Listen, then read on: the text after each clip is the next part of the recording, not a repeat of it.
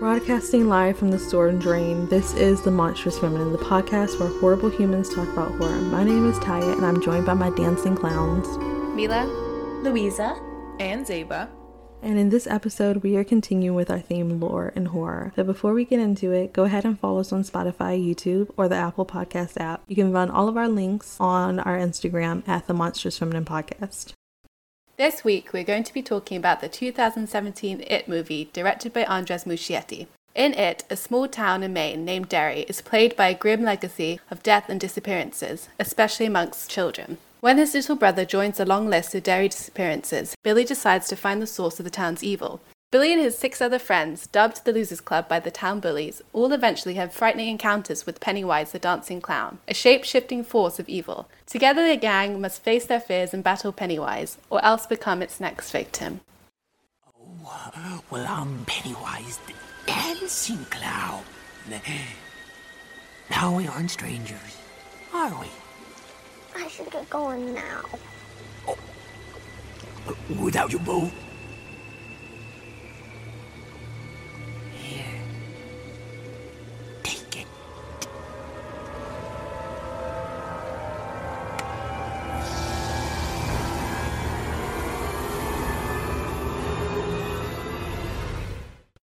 A story, and it's a bad dream. I had a nightmare. The theme of the nightmare was like the It movie clown. Recently you did? It was like in the last few years, like when the movie was a bit more relevant, when I saw it, when it came out. Like, so I'm gonna say like probably like 2017, 2018 vibes. But I didn't actually find this movie, in all honesty, that scary. I really love it, but I don't think it's that scary. Mostly because I don't really vibe with, like, too much CGI, and, like, the dancing clown part when he's, like, in the fire just made me crack up. Yeah. Thank you, Zeba, for that demonstration. Yeah, so that part, like, basically what I'm saying is I didn't find the movie that scary, so it did surprise me that I had a nightmare about it. But essentially what happened was I, if you care, had a daughter, so I was a lot older, and I had a daughter, and I was in my house, like, my childhood home, so I was in California, and I woke up. And I had, like, a feeling, a motherly instinct that something was wrong. I go to the back door, like, to the backyard. And my backyard at home is kind of bigger. And there was, like, a lot of fog, you know, like, spooky. And my daughter's just there in this, like, flowy kind of white nightgown, very, like, Victorian vibes. And I don't know why, because, like, why would I dress her in that? And she's, like, facing away from me. And she's, like, looking at something. And I can tell she's, like, at the end of the garden looking at something. And I'm like, okay, maybe she's sleepwalking. I can go out and get her. So I go outside and I'm like, okay, honey, what are you doing out here? Like, it's the middle of the night.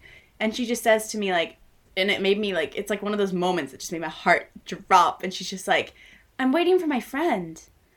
And I was like, what?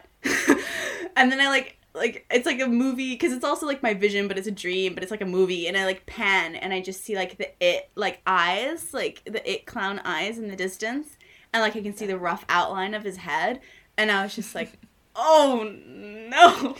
So I'm, like, I, like, drag her. And it's, like, so, it's, like, one of those dreams where you're, like, running to get to the door. And it's, like, you're not fast enough. And, like, it's stressful because there's a kid. And the kid's not fast enough. But she's too, like, she's, like, a 7-year-old. So I can't just, like, pick her up. It's, like, she has to run kind of thing. It was, like, so stressful. And, like, it, like, is, like, at the same time, it is, like, running diagonally to, like, cut us off. And he's, like, yeah, he's, like, shuffling, like, as he does. And I'm, like, fucking freaking out. And, like, his mouth is, like, opening just as we're reaching the back door so we'd be safe. And it's like a chase of, like, what will happen? Like, will we get swallowed or will we get in the door? And then the dream cut off and I woke up in, like, a cold sweat. And I was like, what the fuck?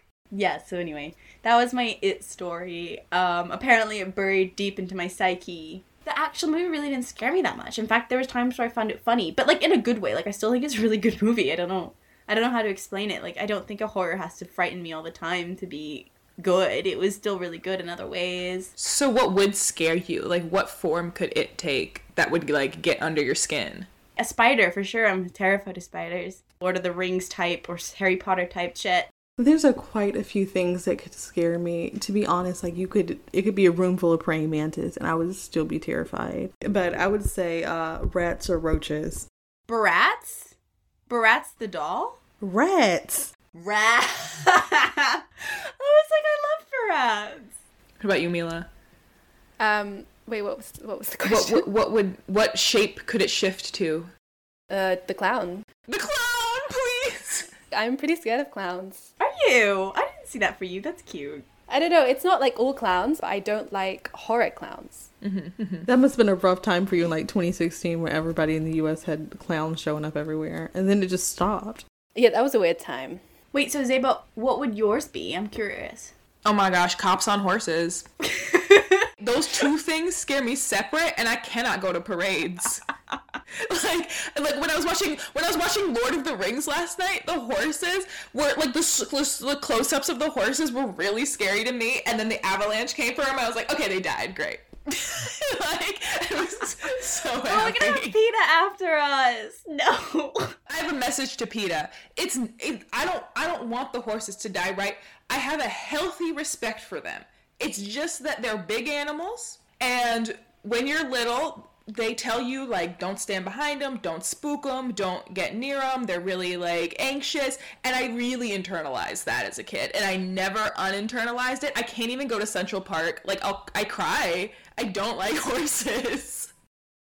The Monstrous Feminine is on Instagram, so please leave us a comment. If you do, you just might get a shout out as our next Witch of the Week. On this episode, our Witch of the Week is Amelia from Australia, and they said, "Genuinely love your podcast. I look forward to every episode. You are all so witty and fun to listen to. Happy 1 year." And then they gave us a little kiss. And this was on our 1 year anniversary post in April. Kisses to you, yeah. Which was in April. How do you guys feel about the fact that our podcast is a Taurus like me? I love that. I love Tauruses. I always fall in love with Tauruses. I've told you that. So, and I'm in love with us. So there we go. Amelia, I hope your spooky season is full of laughs and jump scares. Oh, okay. That's a very mixed wish. Those are good things. Jump scares? You know. Jump scares are... Why do we watch these movies, Louisa? Amelia, we really appreciate your continued support. We're so happy to have you as a member of the Coven, and we love you all so much. And this week, we especially are giving some extra love to Amelia. Friendly reminder that we're also on Patreon. For £1 a month, you can gain access to our Discord. For £3 a month, you can hear our uncut discussions from our main episodes. And for £5 a month, you get all that, plus a bonus episode. If you enjoy our podcast, please support us. Any contribution helps. I'm going to start off by saying Richie from It reminds me of younger version of Louisa, who is making excessive "that's what she said" jokes. Yeah. Like, he makes excessive your mom jokes. I feel like we're on a spiritually, like, the same vibe. When Ben says, Derry started as a beaver trapping camp, and Richie goes, "Still is, am I right, boys?" I was floored. I loved it. I'm sorry. I love that sort of immature sense of humor. The writer for this movie, if I'm not mistaken, is Cary Fukunaga, and he was originally supposed to direct, but I think at the last minute they changed the director. But I think he still penned the script for this movie. This is a really excellent movie. I always have a great time. I've seen it so many times. The first time I saw it was on a plane. Wait, same! Oh my god, I was just there. The first time watching it was on a plane.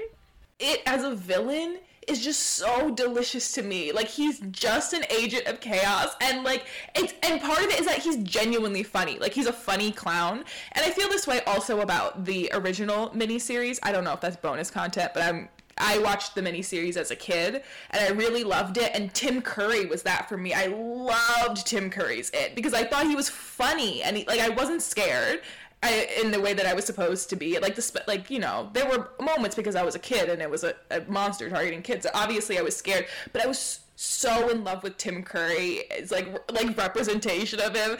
And this was before I'd seen like Rocky Horror or anything else that he'd been in, but I clocked it as queer. I clocked it as like something that like was like camp and wonderful. And then like this movie came out when I was an adult, and I was like, there's no way it's gonna be like as good as Tim Curry's It. And it's very different, but equally as delightful to me. Like the fact that he'll like hold up a kid and be like, "Are you scared?" I think it's so funny and like so like entertaining to watch. And his movements, I thought that, you know, that made him my favorite Skarsgård. Honestly, he didn't used to be, but I was like, you really did that. Like, you did. It's unique. It's completely separate from like old depictions that I've seen. I didn't think that it would be a character that's easy to update, and I was like, good on you. That is completely original, and I like it as a standalone film separate from the book or the series.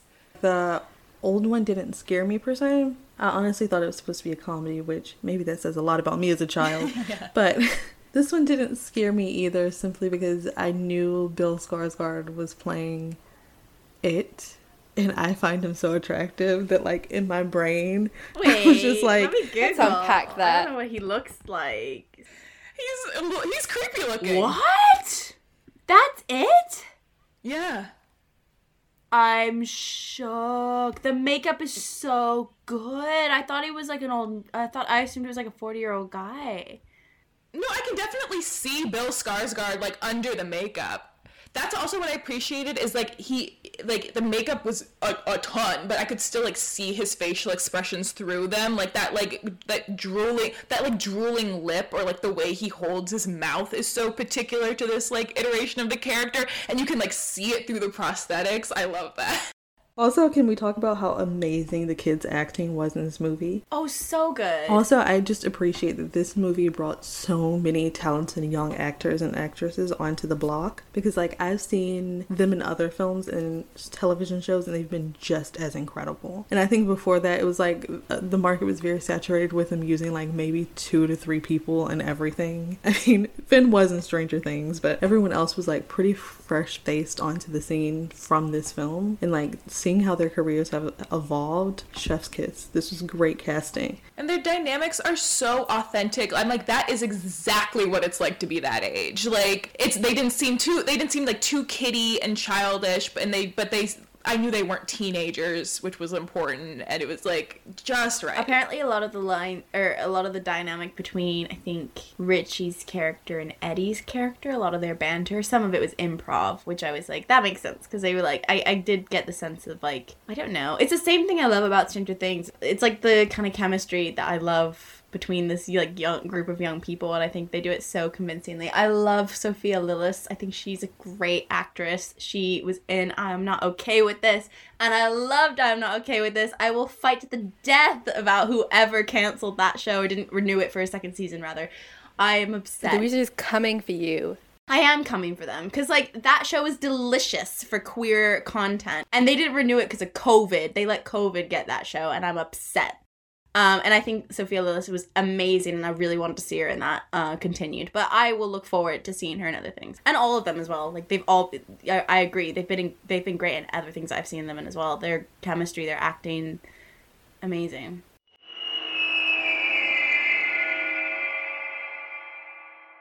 They don't get into the lore so much in chapter 1 as they do in chapter 2. So I'll explain. You're not at fault for not knowing. In my opinion, in the, like, Stephen King universe, it and The Shining are, like, the core of, like, a lot of the world building, where they do a lot of the explaining of how all the stories are connected. They all exist in the same universe. Okay. All of Stephen King's books exist in the same universe? Yeah. So, like, in theory, all of, like, other people have The Shining, perhaps, like, in the It universe, but, like, just not in Derry. Whatever. So, It is an alien who crashed onto Earth before America was colonized. This is also, Stephen King loves himself like an indigenous, like, abuse, I guess, situation. Like, he feels, I think, a lot of white guilt about just colonization. It's all on the shoulders of Stephen King. Poltergeist, The Shining, It, all of it involves some sort of, like, Native Americans' interaction with the supernatural. And so an alien lands on pre-colonial America. It's all indigenous people living there, and the alien that is It sort of takes over and, like, sets up camp in Derry. And he's a shapeshifter, or It is a shapeshifter. I'm so sorry to misgender Pennywise like that.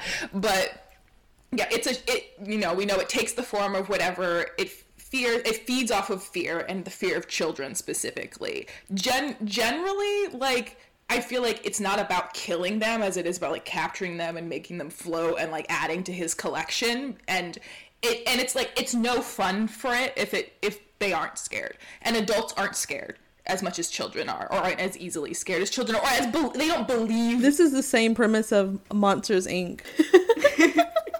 The Stephen King universe exposed. Yeah. Yeah. So in chapter 2, they get way more into it about like the ship that it landed on and the three dots when it opens its mouth, or the jaws sort of unhinge and you see like the three dots circulating in there, like representative of like the alien ships that landed. Like there's a lot of lore in this like thing that they don't get into because like all the children know. All that we're given in this movie is that every 27 years, it wakes up from its slumber, like, does a few, like, chaotic things to children and perhaps adults, and then just goes back and then wakes up again. And, like, we talked about this last time. It was like, why is nobody in this town? 30 years is not a big gap. That's like cicadas. Like, nobody remembers the last time this happened. It happens multiple times in people's lifetimes. The children that were the targets then become adults in the town. No one ever leaves, apparently. No one talks about it except for the black kid's family, I will say. He was like, my grandpa told me all about this and told me that Derry is cursed. And they had spent weeks trying to research what was going on. And he was like, oh yeah, you mean the Derry curse that happens every 27 years? Like, my aunties know all about that. We've been talking about it. So I thought like, it was interesting that he was the only one who seemed to like have any suspicion beforehand besides a kid who goes to the library. My grandfather thinks this town is cursed. He says that all the bad things that happen in this town are because of one thing, an evil thing that feeds off the people of Derry. But it can't be one thing. We all saw something different. Maybe. Or maybe it knows what scares us most, and that's what we see. Stephen King's usage of Maine, which I believe is his home state, as the basis for all of his lore and horror is so fascinating because nothing really happens there. And no one really cares that much about it on like a regular basis. But Hulu did a series called Castle Rock. And there's 2 seasons of it. And then they didn't renew it anymore. Very good, by the way. But it basically has all of his universes in one. And they use like actors from different movies. So they use like the actors from Carrie. They used Bill Skarsgård. They had like the Shawshank Prison. It's really cool. It's also set in Maine. And like the actors when they were doing like a Sundance interview about it, we're like, it was so random being in Maine because literally nothing is there. I think like Zeba spoke about this on It Follows, but like there's something very fascinating about where people choose the location for horror to be, because this definitely feels like it's personal to like him building a universe where he's from. But then in some movies, like we'll get to on the next episode when we do Candyman, it feels almost exploitative in a way, depending on where the location is. If I was going to write a horror, I would also pick some sort of... I wouldn't pick California. I wouldn't pick my home state. I would pick somewhere like Stranger Things, like Indiana, one of them, like kind of vibes. One thing I saw, I think, on TikTok was that in the It book, there's a scene with... Oh, have you read it? Yeah, I've heard about this. I know all about this controversy. I know exactly what you're talking about. The kids have an orgy. Yeah. I don't know how I feel. Like, not even... Like, they obviously don't... This scene doesn't exist in this film. I don't know how I feel about kids in horror movies. I'm, like, coming to this weird realization where I'm like, I don't think... Especially individuals like Stephen King, I'm not really sure they should be exploring this kind of adolescent narrative with all the fucked up shit they were. I read an interview where he was talking about, like, this film, right, is about, like, the loss of childhood innocence. And he was like, that orgy scene, I'm not saying it's good or it should be in there, and it's definitely misplaced. But he was saying his kind of, like, reasoning for that was that it was about, like, they're about to battle it or whatever whenever it happens, and like that was like a symbol of like transition from childhood to adulthood, and like, and that weird intersection. But then that's weird because you're basically saying like sex is the transition from childhood to adulthood, and people have sex at very young ages and they're not necessarily adults just because they have it. No, I don't think that's what he's saying. I think he's, like, saying the loss of innocence in the sense that perhaps they shouldn't be having it, but they did, and there was, like, this weight, and, like, teenagers do these things that they're not ready to do. You don't have to fucking make them have an orgy to represent that. I don't think that's a good idea. Please, let's be clear. I know you're not arguing for the orgy scene in the book. I don't think it should be there. I just think that that was his reasoning for it, and I'm like, okay, I understand, but like, but that was silly, and I think he even said like audiences nowadays are more like attuned to this kind of thing, and this does not fly, this scene, which is like, yes, of course they wouldn't be, and that was a weird thing to put in a book amongst children, but also what you're saying, Mila, I don't necessarily think it's like wrong for children to be in horror in the sense that lots of children do experience a lot of these things. Not all of horror, that was too general. I mean, as Zeba says, horror is porn, porn is horror. I think that there's a lot of themes in horror that I don't think children should be a part of, or tropes. That's true. And it, for me, not this film, but like listening to like the universe of it and maybe the Stephen King material, I'm like, nah. Most Stephen King stories center around kids or adolescents in some way, or there's like a child in danger. And I think that is the subject of his horror, is like, especially like the bullying points. There's a lot of bullying in Stephen King books, and I don't know anything about the man's childhood. I don't know like what trauma he's experienced or what he's trying to sort through, but it's interesting to me that to him the scariest thing that can happen to you can happen when you're still developing. And I think this loss of innocence thing is not just a trope in it. I think it's in Carrie, it's in The Shining, it's in almost all of his work. And I think it's most evident in it because each kid sort of like represents a different archetype and a different type of loss of innocence. Like the two kids who aren't going through like trauma are the ones going through their bar mitzvahs. Like they're literally just growing up, and to like the pressure of that is their loss of innocence. Like that's why that kid is scared of the painting in the temple, or like, you know, I think it's interesting that there are degrees of trauma that they're going through, and they're all scared. Like what Beverly goes through is not a bar mitzvah. I don't know, I've heard this like argument against like almost every Stephen King narrative of like, why is it kids and not adults? I think because to him it's scarier. Like, it's more disturbing, like, as a like, a horror writer. But I think that, like, yeah, the orgy doesn't need to be there. But the consumers are still adults. Well, that's worse. I think it's always weirder when there's something that is explicitly sexual using minors that is written for adults. That's always weirder. I get, like, you and Louisa's points for sure. I think I have mixed feelings about it all because... I mean, it wasn't in the movie, so, like, I can't personally say how I felt like it would have changed. No. No. I haven't read the book, so I can't really say how it would affect the story. But I do think horror when you're an adult is very different in the way than it is when you're a kid, because like the things that you experience as a child really affect the way you are as an adult, versus when something happens as an adult, it may alter your life, but ultimately you still have like a homeostasis part of your being per se, or personality that you will default back to. Like you have something like a baseline of you knowing who you are, versus like when you're a kid you don't know who you would have been if that didn't happen. Like it completely changes your personality and your perception and the way that you see the world. And I think that is what makes people enjoy writing about this time period in horror, and also like just in all the TV shows that are based in high school, and when we're like, why didn't you just make them in college? It's that like that ability to say like, this is a time where you can still like mold your personality and you aren't set. But I think the use of kids in horror like at large is like a tool, because kids are like we were saying, we did found footage. How long would it take you to believe something supernatural was happening? A lot longer than it would take a kid. Like those kids just sprang into action as soon as like something felt a little bit off. Like they had a moment before Richie had seen anything. Like he was the last to see Pennywise, where he was like, I don't know what the hell y'all are talking about. He said, can only virgins see this shit?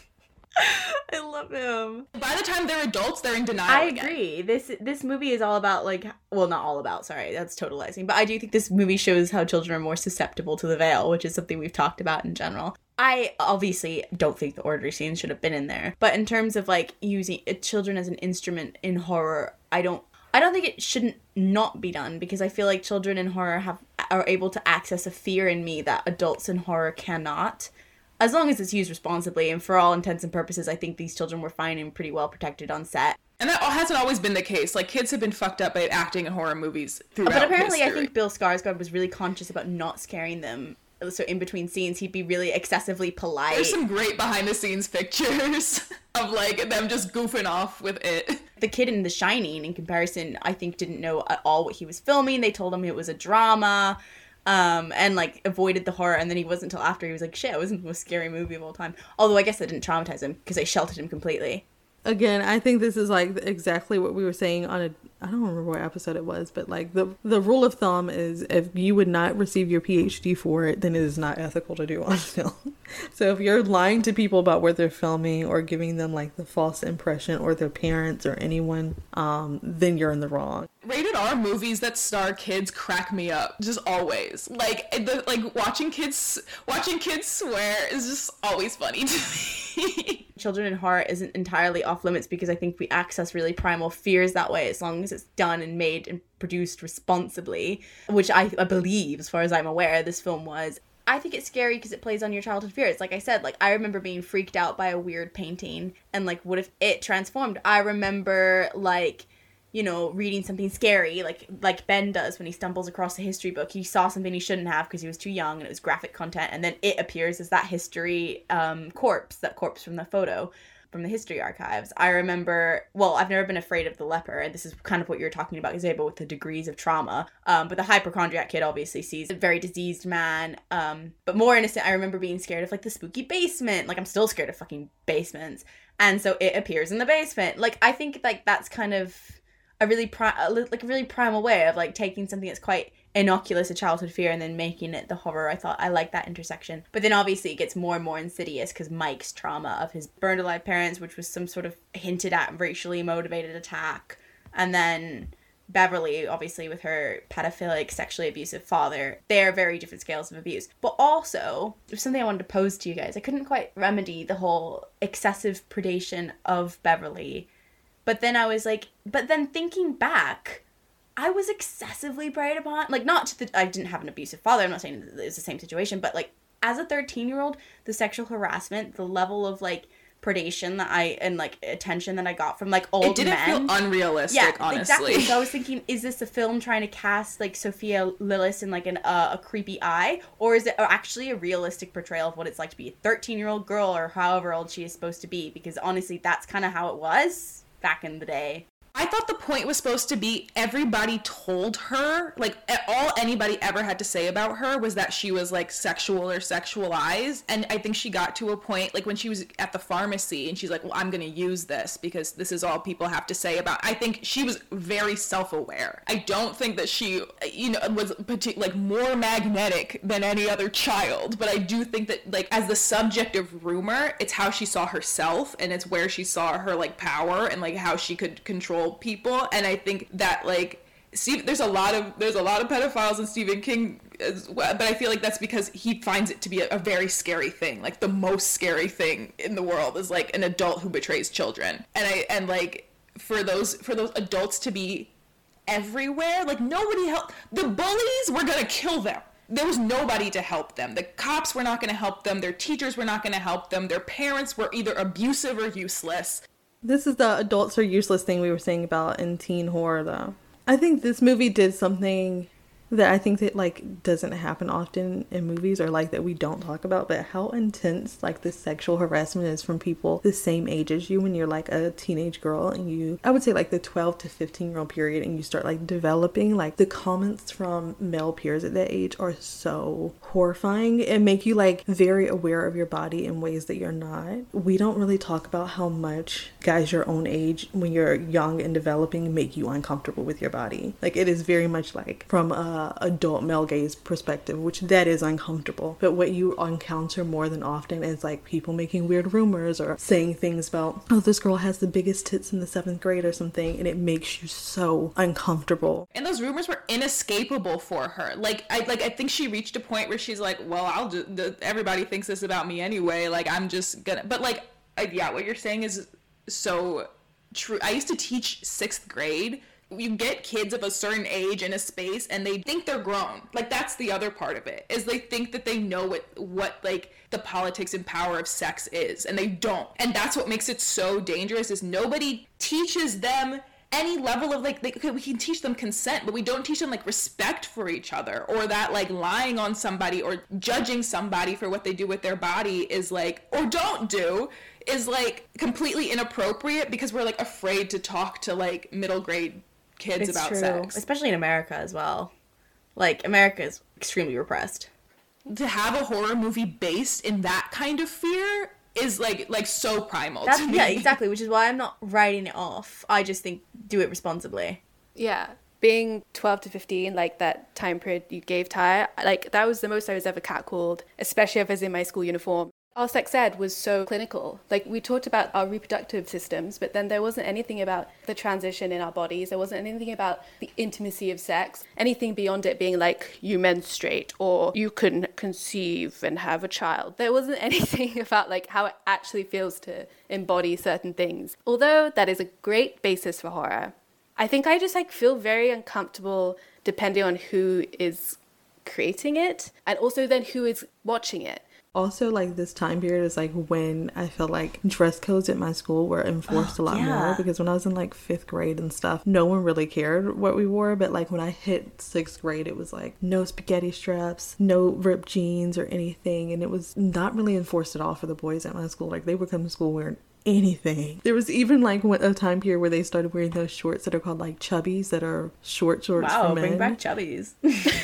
None of them ever got in trouble, but it was, like, the awareness of, like, how my teachers policed my body made me have even more, like, confusion during this time period. And I feel like I've also seen, like, a lot of young girls on social media talk about, like, how their teachers police what they wear, especially coming out of, like, that COVID quarantine and people being very comfortable wearing, like, loungewear or having, like, that time away from school to be, like, comfortable in your body enough to wear whatever you want, and then coming back and having immediately, like, putting in this spectrum of people being like, but you can't wear this because it's too tight and that'll distract the boys. It's like, it makes young women feel like their body is just a display for men. If something is flattering for your figure, oh, it's too distracting for a man. And, like, that is such a violent way to address the maturation of the female body. I remember a PE teacher telling me, like, I couldn't wear, like, I had an off-the-shoulder, like, top once, and they were like, you can't wear this. And she told me a story. She was a woman. She told me a story of, like, when she wore, like, a blue thong under white shorts and how everyone made fun of her, and that's why I couldn't wear strapless top, because someone might pull it down and, like, see my breasts. And it was all about this, like, fear of, like, what might happen. And I was like, but that's not gonna happen if I surround myself with respectful people. Like, that's on them. Yes, and also, like, if something happens, you should punish that somebody. Yeah, straight up.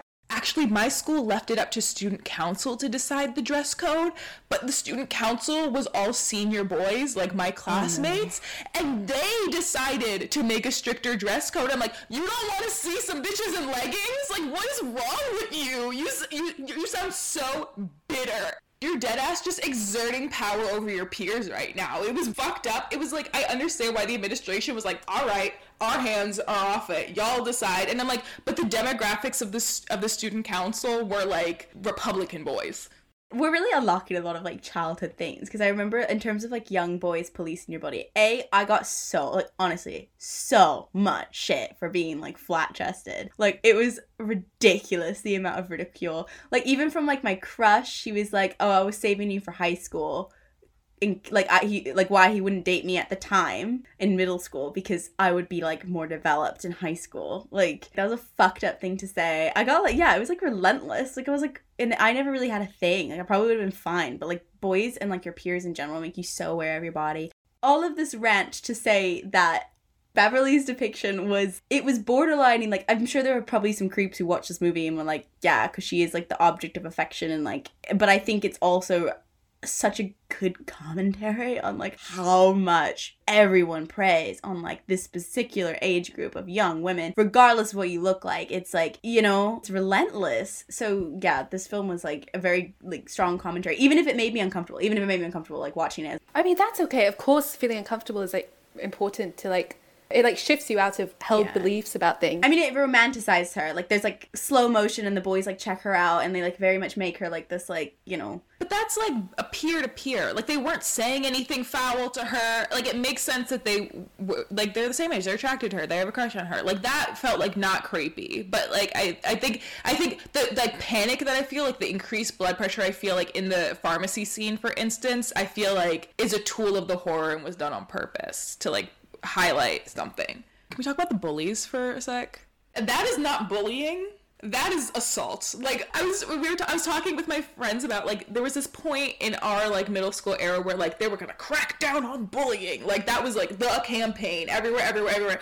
And they show these graphic like documentaries and like things in school about like people who'd been like brutalized by school bullies. And I'm like, actually, you've just raised the bar for what is bullying way too high, because now nobody thinks they're being bullied unless they're being physically assaulted. We've talked about this with the teen horror episode as well, or maybe some kind of, I think it was one of those episodes where we talked about like the portrayal of bullying, and it's also like how schools tackle bullying, because like you're saying, Zeba, when you're calling it like, oh, you're bullying, you really minimize and diminish what it is, and at the same time overlooking the harm that lesser forms of like, so verbal or harassment or whatever forms of bullying can look like. It's kind of like you do both sides a disservice, because you should be calling like I knew the story of this guy who had like, you know, horrible, and they called it bullying, and that his, you know, bulliers did not get charged for like assault like they should have, simply because it was like deemed like young school bullying. It's like, well, no, if it's a case of like violent assault, you need to call it what it is. Like bullying has to have a scale and like a limit to it, and at the same time, and then you can focus on what it is, and then you can actually tackle it. Because if you're just showing children like violent like stuff and this is what bullying is, you're overlooking the other forms of it are lesser, not lesser, but like different. They never went for help. Like, the rock fight was insane. You're telling me you went home to your parents after? You could have died. Couple of concussions, you're out. And they came back, like, bruised up, beat up, fucked up. And their parents never said anything. He had a name carved in his stomach. He straight up was carved. I think that the way that boys deal with bullying is very different from how girls deal with bullying, though. And I think part of, like, the pride thing of, like, them being this age and, like, growing up made them not want to tell their parents, because it would look like, oh, you're just a kid who's going to like, yell to mommy and daddy. Like, I think it would have looked like that. And that was part of the reason why they didn't tell. But also, like, when I see movies like this, I'm like, tell your parents. Because, yeah, I told my mom and I was like, no, I'm out. Schools, I feel like, don't really do anything about bullying. I feel like they really underestimate how dumb it is to sit down and talk to people in the room when they're bullying. We knew the cops weren't going to do anything, because the cop was his dad, and then the cop turned out to be a bully towards him, and it was like a never-ending cycle. What did y'all think about him getting, like, did he get possessed? What happened to him? He got, like, possessed. Like, it's just bad. Like, he corrupts the TV, he kind of sends messages. He sends subliminal messages to encourage violence and chaos. Like you said, he's an agent of chaos. So he's like, I'm going to pull at this thread and see what happens. So I think he was possessed, but also this guy was fucking troubled, psychotic child anyway. If he's he had, like, terrible anger management issues because of his own trauma and abuse, so it didn't take much to pull on that thread. So I think it's not so, it's more of like a subliminal message more so than possession to me, but like I guess they're kind of twinned in this scenario.